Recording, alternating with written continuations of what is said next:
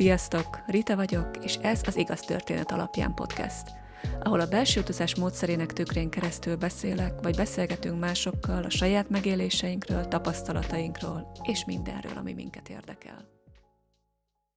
Ebben a részben a belső utazásról fogok mesélni.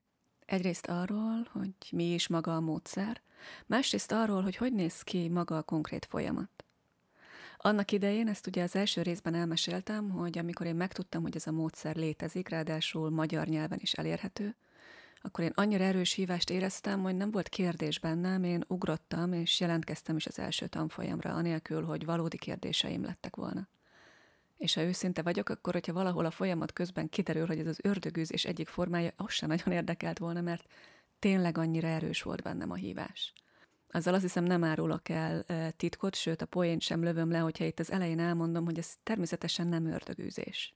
De tisztában vagyok azzal, hogy amikor az ember szeretne valami újba belevágni, és ott áll ennek a kapujában, akkor nagyon sokat tud segíteni, ha egy kicsivel több információja van arról, hogy mi is vár rá. És ez akár a kezdőlökést is meg tudja adni sokaknak. Annak ellenére, hogy Magyarországon és magyar nyelven most már azért egyre több minden elérhető magáról a belső utazásról, továbbra sem gondolom, hogy túlbeszéltük volna a témát. A módszerrel kapcsolatos alapmű Brandon Bayes belső utazás című könyve. Brandon a módszer megalkotója, és a könyv a saját tapasztalatait meséli el. Röviden mesélek csak róla, mert nyilván akit mélyebben érdekel, el tudja olvasni a könyvet.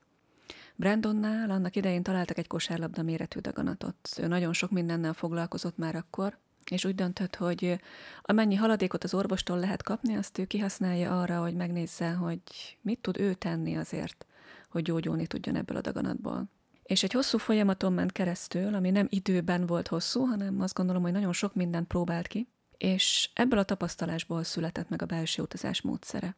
És itt döntötte el, hogy ő ebből csinál egy olyan programot, amit később másoknak is megtaníthat, hogy mások is használhassák ezt arra, hogy a saját egészségükért tehessenek, hogy a saját lelki fejlődésükben léphessenek előre. És ez az a módszer, amit Brandon a mai napig tanít, és amit mi is tanulunk ezeken a tanfolyamokon. És aztán dolgozunk vele, már amennyiben munkának lehet nevezni az utazáskísérést. A könyv egyébként sok évvel ezelőtt jelent meg először magyar nyelven. A mai napig megszerezhető egyébként, és minden olyan könyvet, linket, amit ebben a részben említek, azt be fogom tenni alulra, nem tudom, hogy a podcasteknél show notes-nak, vagy minek is hívják pontosan. De a lényeg az, hogy a forrásokat meg fogjátok találni, hogyha érdekel benneteket. Amikor én a tanfolyamon szembesültem azzal, hogy mit is jelent valójában megtapasztalni a belső utazást, akkor az volt az érzésem, hogy ez nagyon sok olyan technikának egy egészen fantasztikus ötvözete, amivel én korábban már találkoztam, és mégis teljesen egyedivé teszi ezt a mixet. Az egyik, amit felfedeztem benne, amire nagyon-nagyon nagy hatással volt, az az Elengedés című könyv. Ez volt az a módszer, ahol megtanultam, hogy mit tudok kezdeni az érzelmeimmel, hogy mik ezek, mit keresnek bennem, miért maradnak velem, hogy mit tudok tenni azért, hogy ezek egész egyszerűen átfoljanak rajtam. A könyvvel a lombik folyamatok során találkoztam, és elképesztően nagy segítséget nyújtottak számomra. Nagyon gyakran, amikor mentünk éppen egy vizsgálatra, vagy pont amikor a beültetésre mentünk, akkor természetesen bennem volt, hogy tisztában vagyok azzal, hogy azzal tudom a leginkább megsegíteni az egész folyamatot és annak a sikerességét, ha én a lehető legkiegyensúlyozottabb állapotban fekszem majd fel a műtőasztalra. De hát azt hiszem, hogy ez pont egy olyan élethelyzet, ahol tombolnak az érzelmek, és mindenféle hullámzik az emberben.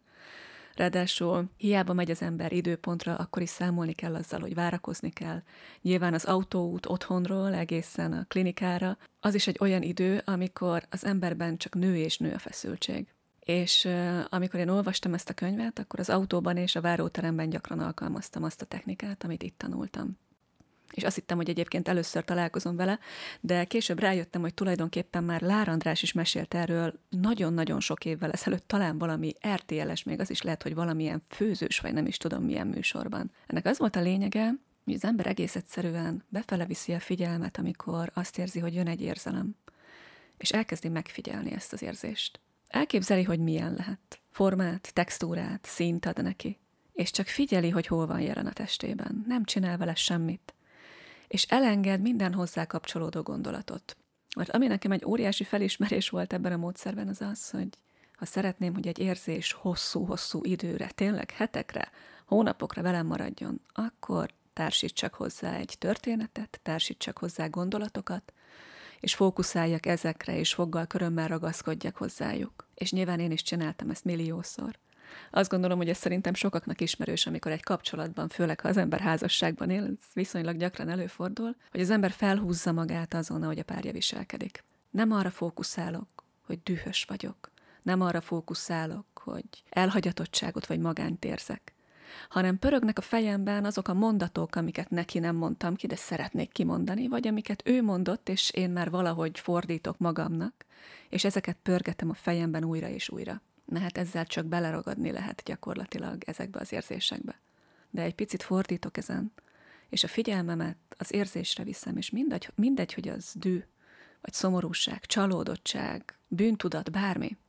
Ha ezt kezdem el figyelni, és azt figyelem, hogy a testemben ez hol jelentkezik, akkor egyszer csak azt veszem észre, hogy azzal a megengedéssel, amit megtörténik, hogy lehet, miért ne lehetnék dühös, és miért ne engedhetném meg, hogy ez a dű, ez egyre intenzívebb legyen bennem. És csak csendben figyelek. Úgy, mintha ülnék egy moziban, és a kivetítő vásznon megjelenne ez a düh, mint egy lény, és figyelem, hogy mit csinál. És látom, hogy hogyan változik, hogy növekszik, mint valami, nem tudom, Marvel szuperhős éppen képességei kiteljesedésekor. És aztán egyszer csak azt veszem észre, hogy ha csak csendben figyelem, akkor a változás egyszer csak abba az irányba történik, hogy elkezd csökkenni az intenzitása. És egyszer csak valahogy varázslatos módon eltűnik a testemből. És ahogy az érzés eltűnik, egyszer csak azt veszem észre, hogy ops, a gondolatok is felszívódtak, amik az elején hozzá kapcsolódtak. És nem pörög már a fejemben az a gyakran gyűlöletbeszéd vagy bármi, ami monológként szokott szólni ott a háttérben. És amiben az ember hajlamos a társait, a házastársát, a szüleit, bárkit uh, szidalmazni, és tényleg pörgetni ezt a lemezt. Úgyhogy én itt tanultam meg, hogy az az unalomig csépelt kifejezés, hogy enged el, amit hát nem tudom, hogy hányan vagyunk úgy, hogy ezt jól esik hallani, hogy ez tulajdonképpen mit jelent. Mert hogy maga a folyamat, az elengedés, ez létezik, csak hát nem abban a formában, ahogy ezt az emberhez vágják, így az utcán, vagy egy, vagy egy beszélgetésben, amikor valaki remek jó tanácsokat szeretne adni.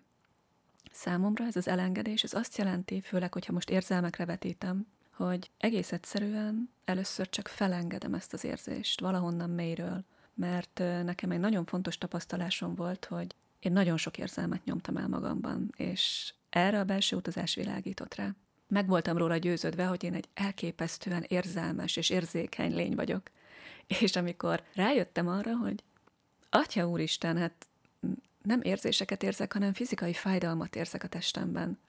És egész egyszerűen csak van, amihez megtanultam társítani egy nevet. És vannak olyan érzések, amik konkrétan nem megengedhetőek számomra, nem jöhetnek fel a felszínre. Nagyon mélyen vannak elnyomva, és egész egyszerűen hozzájuk sem férek. És hogy amikor ezeket először elkezdem felengedni, oké, okay, itt lehetsz a testemben, érezhetek félelmet.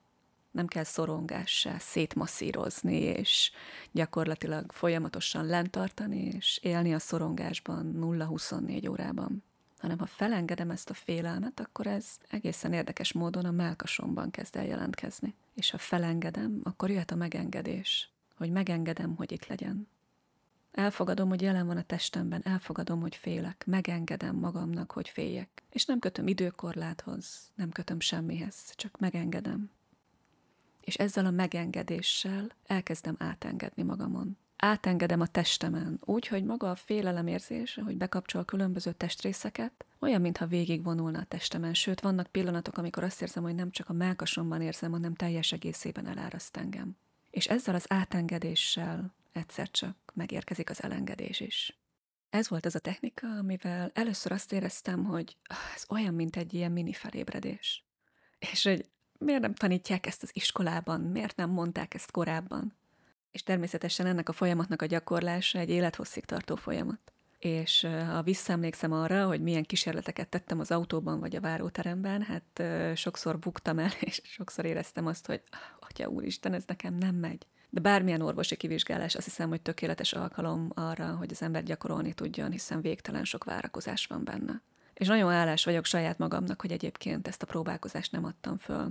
És fantasztikus volt megérteni, hogy hogy gyakorlatilag ez a fajta elengedés, ez olyan sok módszerben van jelen, csak talán korábban nem értettem, hogy mit szerettek volna tőlem. És pontosan ez a megengedés az, ami jelen van a belső utazásban. Az, hogy a test és a lélek valami fajta különleges kapcsolatban áll egymással, azt, azt gondolom, hogy most már szerencsére egyre több helyen halljuk. Nagyon hálás vagyok egyébként többek között a Friderikus podcastnek, hogy elindította azt a sorozatát, ahol először még Friderikus Sándor beszélgetett Máté Gáborral, és Máté Gábornak az előadásai nekem nagyon sokat adtak. És azt gondolom, hogy annyira közérthetően mondja el, hogy ő orvosként vagy pszichológusként hogyan látja a kapcsolatot a test és a lélek között. És hogy miért fontos az, hogy valami fajta empatikus jelenléttel forduljunk a paciensekhez.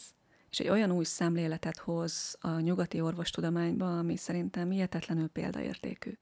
A másik ember Buda László, aki ugye Magyarországon dolgozta ki az ultrarövid terápiát. Azt a fajta terápiás módszert, ahol az ember gyakorlatilag kommunikációt, párbeszédet kezd a saját testével. Erről fogunk majd még részletesebben beszélni, hogy tulajdonképpen mi a hasonlóság és mi a különbözőség az ultrarövid terápia és a belső utazás között. De hogy azt éreztem, hogy itt is valami fajta olyan közös dologra lelnek rá ezek az emberek, ami a gyökere minden egyes technikának. Csak mindenki máshogy hívja, mindenki egy picit máshonnan közelít, egy picit más mixet rak össze a saját módszerében. És ez így tökéletes, hiszen így mindenki megtalálhatja azt, ami számára a legtökéletesebb. Mert azt gondolom, hogy van, aki jelen pillanatban a kognitív terápiában hisz, és neki az segít a legtöbbet. És vagyunk azok, akik azt érezzük, hogy valahonnan máshonnan szeretnénk megközelíteni a kérdéseket, és ebbe a csapatba tartozom én is annak ellenére, hogy azt is megtanultam a belső utazásnak köszönhetően, hogy na én konkrétan az a személyiségtípus vagyok, aki az elméjére támaszkodik, az ad biztonságot. És azt hiszem, hogy az én utamban egy nagyon fontos feladat megtanulni azt, hogy oké, okay, mi van ezen az elmén túl? Mi van, amikor nem az ész érvek adják a válaszokat? Honnan lehet akkor válaszokat kapni? Miben bízhatok? És ez nekem egy elképesztően fantasztikus felfedezés. És azt hiszem, hogy pont ezért fontos, hogy beszélhessek a belső utazásról. Számomra ez az út és ez a fejlődés, hogy én meg tudtam ezt lépni, ez, ez korábban egészen elképzelhetetlen lett volna. A belső utazásban azt érzem, hogy olyan fajta elfogadás és megengedés van jelen, ami hihetetlen szabadságot ad. Ebben a módszerben nincs kérdés, hogy van lelkünk, hogy van egy fizikai testünk, hogy van elménk tele gondolatokkal, és hogy egyiket sem kell kizárni.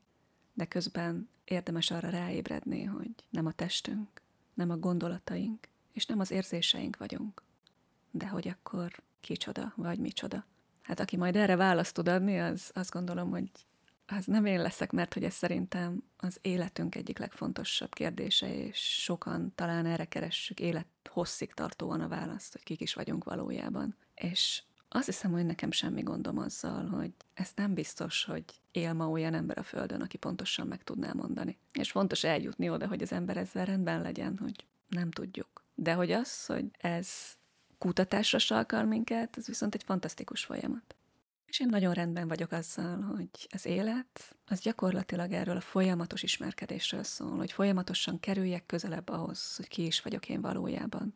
És azt gondolom, hogy például a legtöbb meditációs technika is ezt a fajta közelebb kerülést támogatja és segíti elő. És ezért volt nekem fontos az utamban megtapasztalni és megtanulni a transzcendentális meditációt, hiszen annak a tiszta tudat élménye, amit, aminek a lehetőségét felkínálja a meditáció, az az állapot, amikor egyszer csak megszűnik minden, és mégis az a tapasztalásod, hogy élsz. Hogy ezek, ezek visznek közelebb ahhoz, hogy megértsük, hogy mi az, hogy nem vagyok a saját gondolatom, mi az, hogy nem vagyok az az érzés, ami bennem van?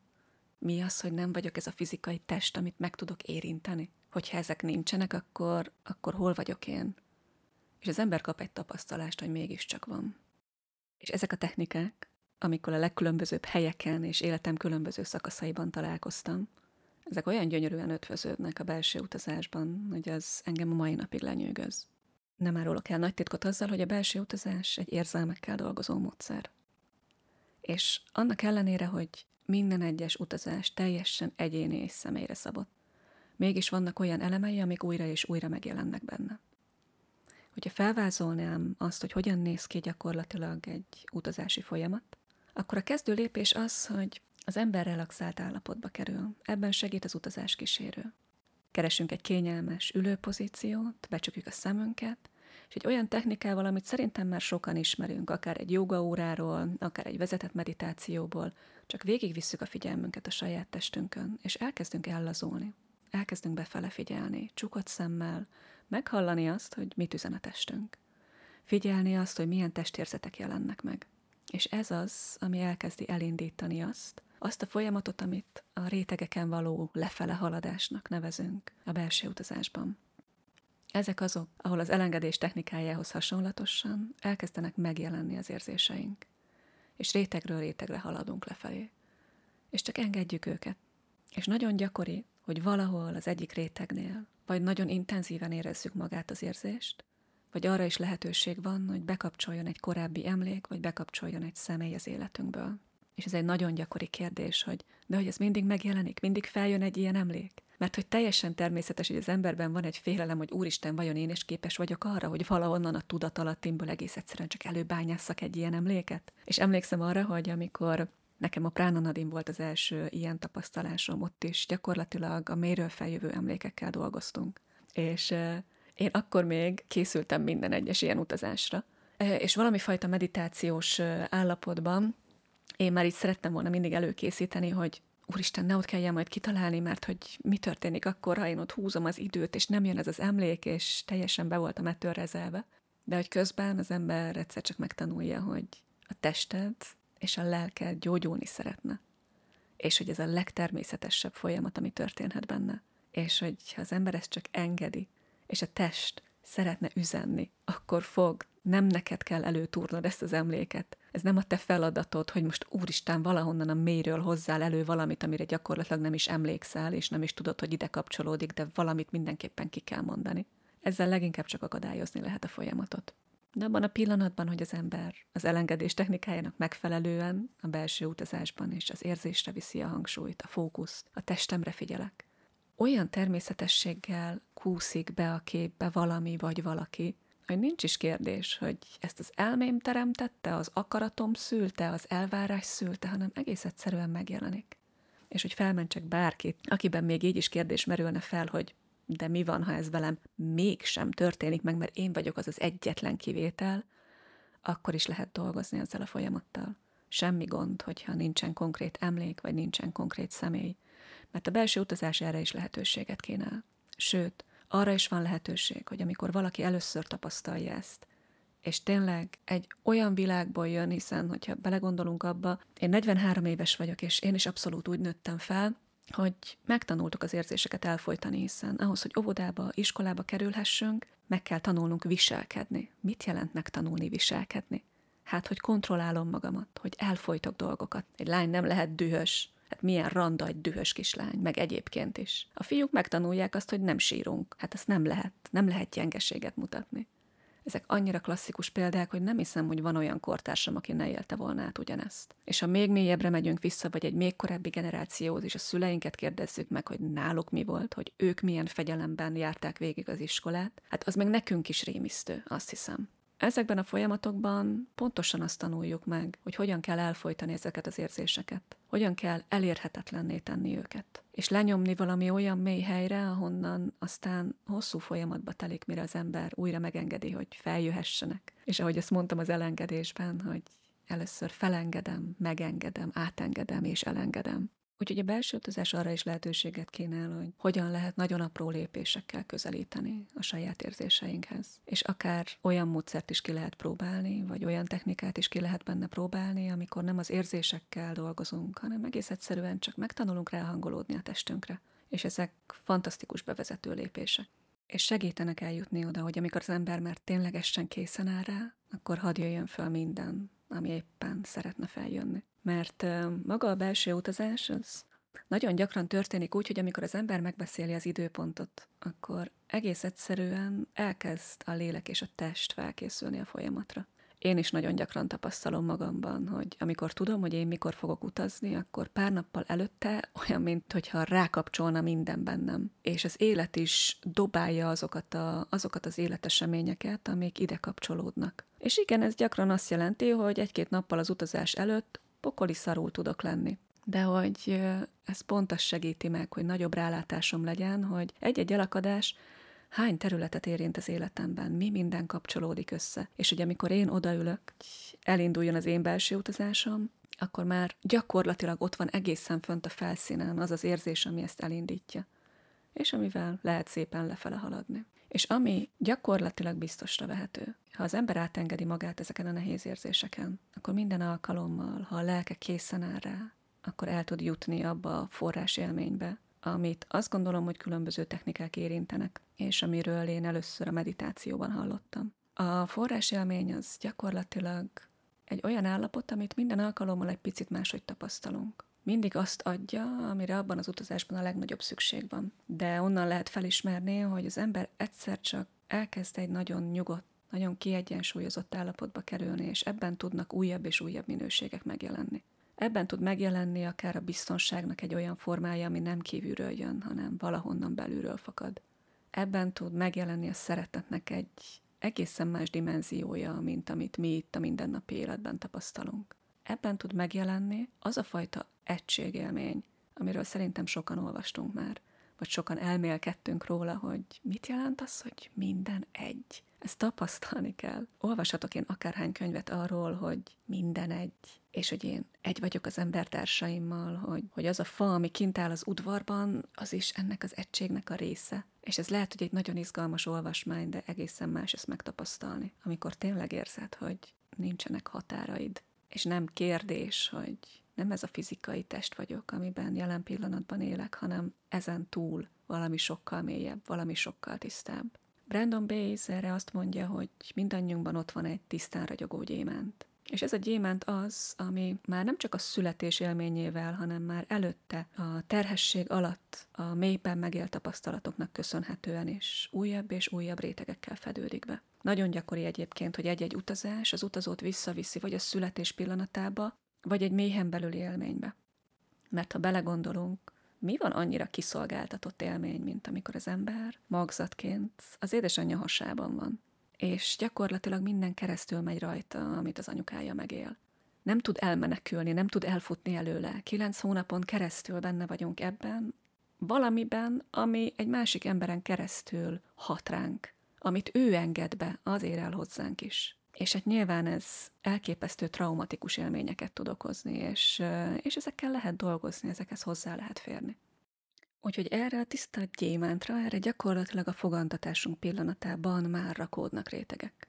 És ezek a technikák, ahova a belső utazás is tartozik, azt teszi lehetővé, hogy elkezdjük lehántani ezeket a rétegeket, hogy elkezdjük megtisztítani. Mert nyilván életünk során olyan megküzdési stratégiákat öltünk magunkra, amik páncélként kövülnek ránk hiszen megtanuljuk, hogy bizonyos helyzetekben hogyan védjük meg magunkat. Megtanuljuk azt, hogy mik azok az érzések, amiket nem szabad érezni, mert a környezetünk nem fogadja el, nem tud vele mit kezdeni. És ezeket elfolytjuk, lenyomjuk. Hogyan nem mutassunk ki dolgokat, mert sebezhetővé válunk általa. Viszont ez a páncél, bármennyire is egy védelmi funkciót lát el, elzár minket. Saját magunktól is, és elzár minket a valódi kapcsolódás lehetőségétől is. És gyakorlatilag ezekkel a védelmi mechanizmusokkal működünk a mindennapjainkban, és ezek azok, amik egy idő után lehetetlenné teszik a kiteljesedett életet. És ez az, ami egyszer csak kinél mikor elkezd munkálni, hogy tulajdonképpen a körbenézek, úgy minden rendben van, és mégis szarul érzem magam, de hát akkor miért? És itt kezd el az ember, azt hiszem, életének egy adott pontján ki mikor keresgélni, hogy mi történik ez az, ami nagy valószínűséggel egybeesik az életközepi válsággal, vagy amikor valamilyen nehéz élethelyzet következik be, és az ember ott keres valamilyen kapaszkodót, akkor kerülünk kapcsolatba alternatív megoldásokkal. Vagy amikor szembesülünk azzal, hogy a nyugati orvostudomány éppen nem tud megoldást kínálni a problémánkra. Vagy a probléma nem is olyan jellegű, mert nem egészségügyi, hanem egyértelműen lelki eredetű. És minden mellett azt gondolom, hogy a belső utazás egyébként az orvostudományjal gyönyörűen együttműködik. Hiszen én azt vallom, hogy nem véletlenül élünk 2023-ban. Azok a lehetőségek, amik adottak körülöttünk, azokkal szabad élni. És szabad élni azokkal a lehetőségekkel, amikre ma az orvostudomány képes. És a belső utazásban is azt tanuljuk, hogy ez a kettő, ez miért, ne, miért nem működhetne tökéletesen kéz a kézben egymás mellett. És néha, néha úgy érzem, hogy talán az orvostudomány részéről lenne szükség nagyobb nyitottságra, hogy igen, lehet kezelni a fizikai testet, hiszen ez is része ennek az egységnek. ahol azt gondolom, hogy a, az elme, a lélek, a test egy olyan hármas egységet alkot, amit nem lehet egyiket sem elválasztani a másiktól. És hogy lehet párhuzamosan kezelni a lélek dolgait, és közben valamilyen kezelést adni a fizikai testnek. És ez teljesen rendben van így. És nagyon sokszor én is azt tapasztalom, hogy ha az ember időben lép, akkor van, hogy tulajdonképpen a tünetek teljesen megszűnnek, és van, hogy nincs is szükség orvosi kezelésre. De fel kell ismerni azt, amikor a kettőt párhuzamosan kell alkalmazni. És a belső utazás rendszerén belül is nagyon sok olyan apró technika van, amit például egy fejfájásra, fogfájásra, bármilyen fájdalomra lehet alkalmazni. És ezek tényleg pár perces, apró mini technikák. Ez szerintem nem csak a belső utazás alkalmazza, hanem más rendszerekben is jelen vannak. És ez tökéletes lehet arra, hogy nyilván az ember nem rohan minden egyes fejfájással orvoshoz, de milyen jó, hogyha a gyógyszer nélkül lehet elmulasztani. De arra is tökéletes, amire pont most nemrég volt példa, hogy ha valakinek fogfájása van, és vár az időpontjára, ami lehet, hogy másnap, lehet, hogy három nap, lehet, hogy még később van, hogy lehet azzal dolgozni, hogy ez a fájdalom, ez ne kínozzon minket. És ettől még el lehet menni a fogorvoshoz, és a fogorvos is hozzáteheti a saját részét. Úgyhogy ez is egy tökéletes terület, ahol ezt a módszert alkalmazni lehet.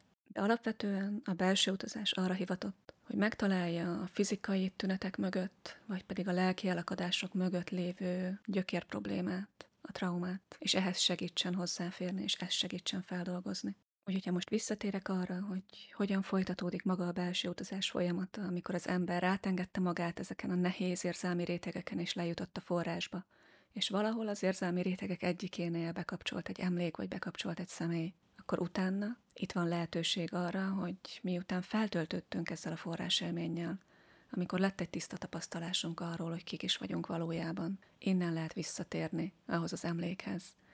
És ez egy nagyon fontos pont, hogy megengedjük azt, hogy magunk elé képzeljük azt a személyt, akivel a konfliktusunk volt.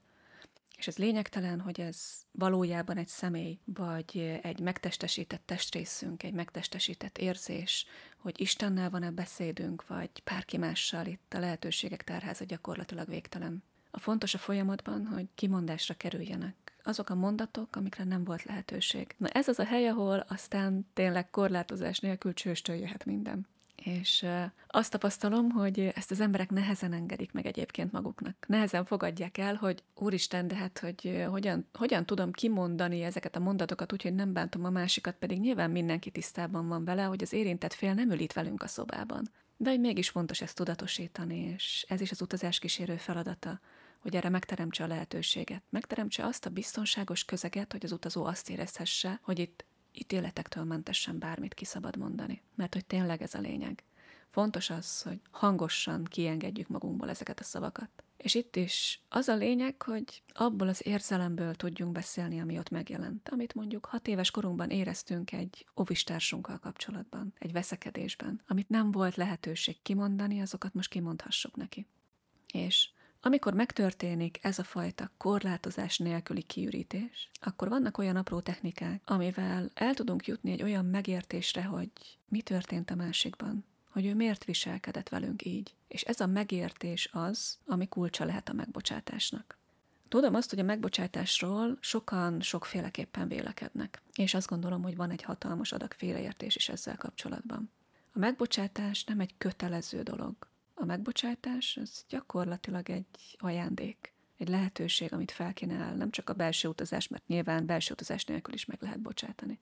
De tökéletesen tudom azt, és én is tapasztaltam, hogy milyen, amikor valami fajta külső nyomás vagy elvárás hatására az ember elhazudja a megbocsátást. És abban tartja magát, hogy én már ezen túl vagyok mert hát milyen ember lennék, ha nem tudnék megbocsátani. De hogyha kihagyjuk ennek fontos lépéseit, és én annak idején például kihagytam azt, hogy megengedhessem, hogy dühös legyek a másik félre, mert azt éreztem, hogy ez nem megengedhető és nem is ürítettem ki magamból azokat a mondatokat, amik bennem voltak, hanem hosszú éveken keresztül hazudtam magamnak, hogy én ezzel rendben vagyok és megbocsátottam. Csak azt éreztem, hogy maga a téma folyamatosan velem van. Azt vettem észre, hogy bármennyire is szeretném kontrollálni a gondolataimat, amit azt azért most itt tegyük tisztába, hogy gyakorlatilag lehetetlenség. Tehát vannak gondolatok, amikre van ráhatásunk, mert hogy tudunk szándékosan gondolni bizonyos dolgokra, de nagyon sok gondolatunk egész egyszerűen automatikusan jelenik meg, és nincs hatásunk rá. És én is azt éreztem, hogy újra és újra feljönnek bennem ugyanazok a gondolatok. és hogy ez mit keres még itt? Biztos velem van valami baj, biztos én csinálok valamit rosszul, hogy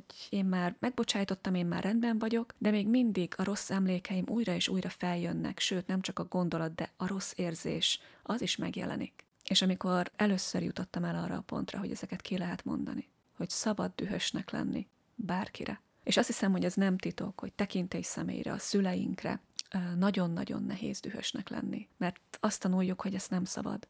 De hogyha ezt egy biztonságos közegben megengedjük magunknak, és kellő támogatást kapunk hozzá, azzal tényleg meg tud születni a megbocsátás. De van, hogy ennek is lépései vannak. Van, hogy az az első lépés, hogy elfogadom, hogy ma nem tudok még megbocsátani és tökéletesen rendben van. És sokszor én is azt érzem, hogyha valaki kívülről azt az üzenetet mondja, hogy már pedig meg kell bocsájtani, mert anélkül nincsen gyógyulás, és hogy mindenkinek az a feladata, azzal tovább lehet traumatizálni valakit. És hogyha a belső utazás a megengedésről szól, akkor az is megengedett, hogy az ember csak egy lépést tesz éppen a megbocsátás felé. És ez tökéletesen rendben van. Sőt, ez több, mint rendben van. Úgyhogy ez is teljesen simán előfordulhat, hogy értem, értem, hogy van egy út, és majd egyszer eljutok oda, de hogy legyek elégedett, és legyek boldog azzal, hogy oké, okay, ma kiürítettem magamból azokat a mondatokat, amik kellettek, lett egy egyen nagyobb rálátásom és megértésem azzal kapcsolatban, hogy a másikban mi zajlott, és lehet, hogy egy következő folyamatban közelebb tudok jutni ahhoz, hogy teljes szívemből tudjak megbocsájtani. Viszont azt is hozzá kell tennem, hogy azokban az utazásokban, amiket az elmúlt évben kísértem, nagyon-nagyon gyakori.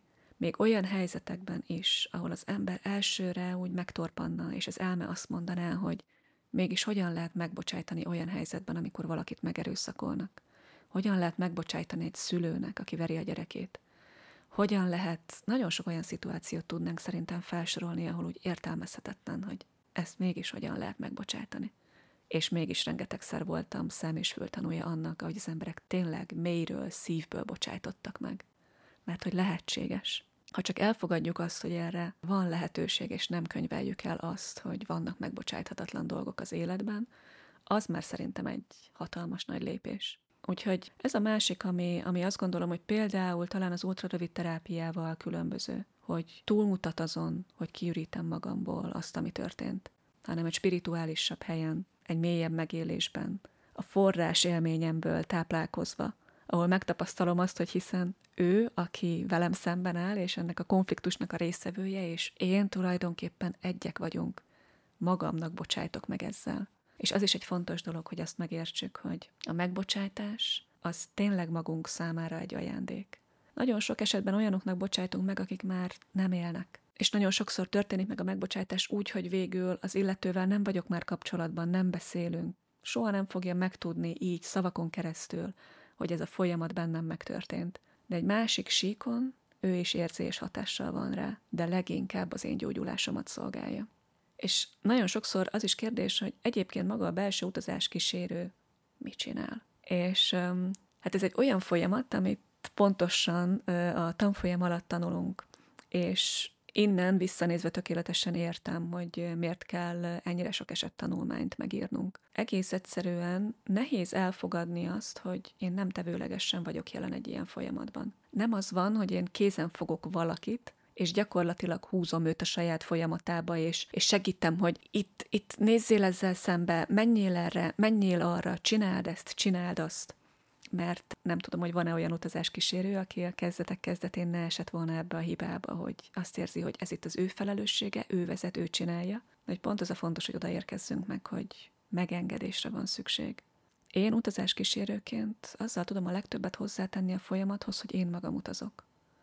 Én magam tisztítom a saját traumáimat, a saját elakadásaimat hiszen én azt a biztonságos közeget tudom biztosítani, ahol az utazó azt érzi, hogy szembe lehet nézni a félelemmel, szembe lehet nézni a gyűlölettel, szembe lehet nézni a szégyenérzettel.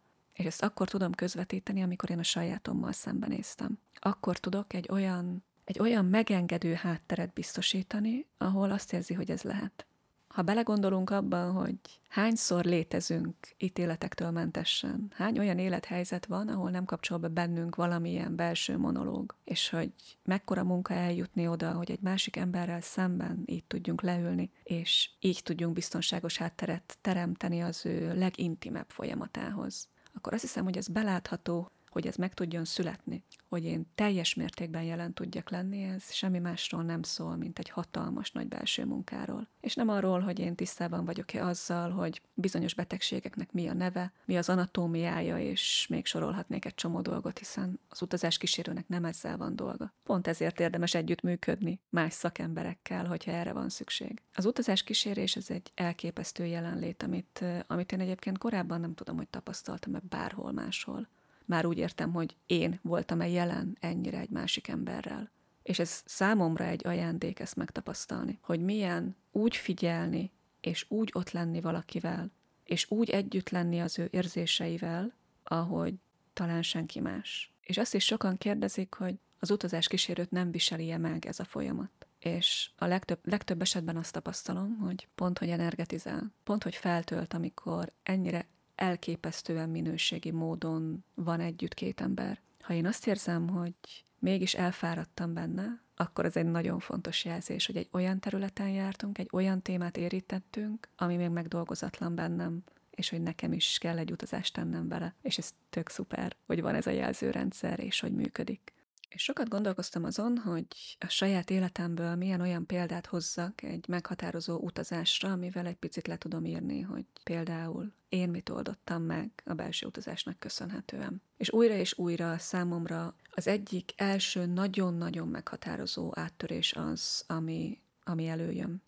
Ez nem tudom hányadik utazáson volt már, de bőven benne voltunk a tanfolyamban, úgyhogy ez az utazás már úgy igazán mélyre ment. És mivel az emlék, ami megjelenhet a folyamatban, az gyakorlatilag teljesen mindegy, hogy a jelen életünkből való emléke, egy előző életes emléke, egy transgenerációs emléke, ezt mindenki hite szerint oda teszi, ahova szeretné tenni. Én úgy gondolok ezekre, hogy gyakorlatilag az a kép, ami megjelenik, az, az egy olyan kommunikációs rendszer, vagy csatorna, vagy szimbólumrendszer, amivel a tudatalatti képes kommunikálni, és amivel tudja, hogy ezt én itt a felszínen, ahol ezt az utazást csinálom, megértem, megértem, hogy mit szeretne kommunikálni. De ettől függetlenül egyébként én abszolút nyitott vagyok rá, és hiszek abban, hogy vannak előző életeim, és vannak transgenerációs emlékeim is. A téma, amivel én belementem az utazásba, az a felszínen a féltékenység témája volt. Azt éreztem, hogy azokban a napokban indokolatlanul jött föl bennem ez. Úgyhogy semmilyen külső ok nem volt rá, és mégis nagyon erős volt bennem az érzés.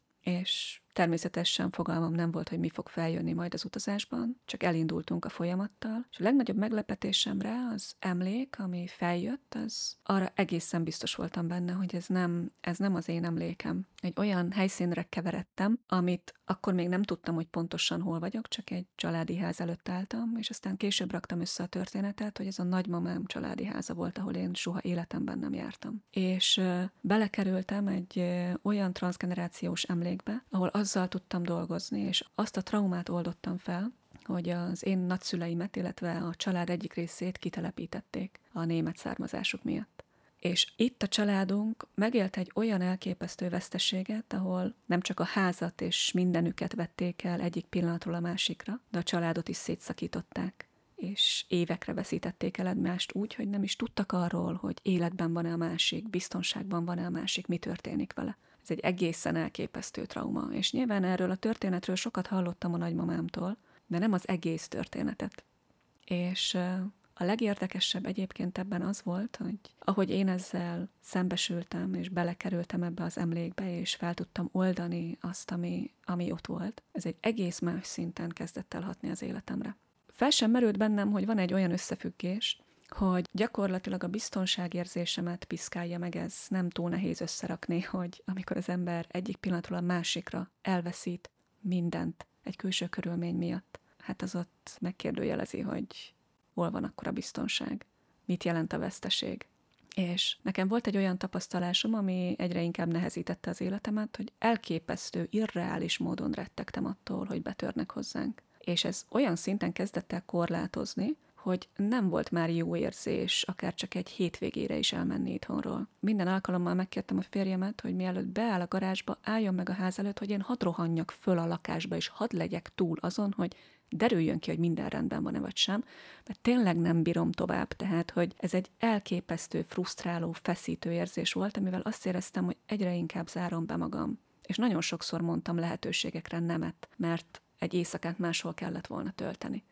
És tisztában voltam vele, hogy ez egyre inkább bezárja az életemet. És fogalmam nem volt, hogy ez is ide kötődik. És ahogy lége lett ennek az utazásnak, és elkezdte kifejteni az utazás a hatását, nyilván én először arra fókuszáltam, hogy oké, okay, ez a féltékenység érzés, ez egész egyszerűen eltűnt belőlem.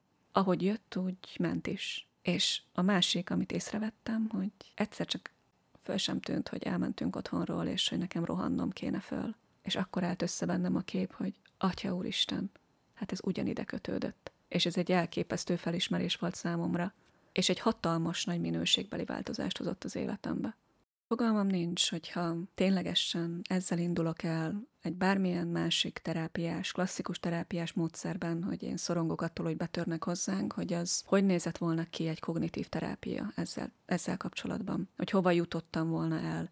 De azt gondolom, hogy amit a belső utazás itt számomra egyetlen egy folyamatban lehetővé tett, az, az annyira elképesztően mély, komplex és hihetetlenül hatékony volt, hogy én nem gondolom, hogy, hogy erre más ott akkor képes lett volna. És nyilván ez is gyakran kérdés, hogy hány utazásra van szüksége egy embernek. És egy-egy komoly, komplex problémát nagyon sok esetben egyetlen utazással fel lehet oldani. És attól függően, hogy az embernek mi a célja, hogy szeretnék-e folyamatosan tanulni magamról, mert akkor, akkor azt gondolom, hogy ahogy mi utazáskísérők is tesszük, pár heti rendszerességgel az ember utazik.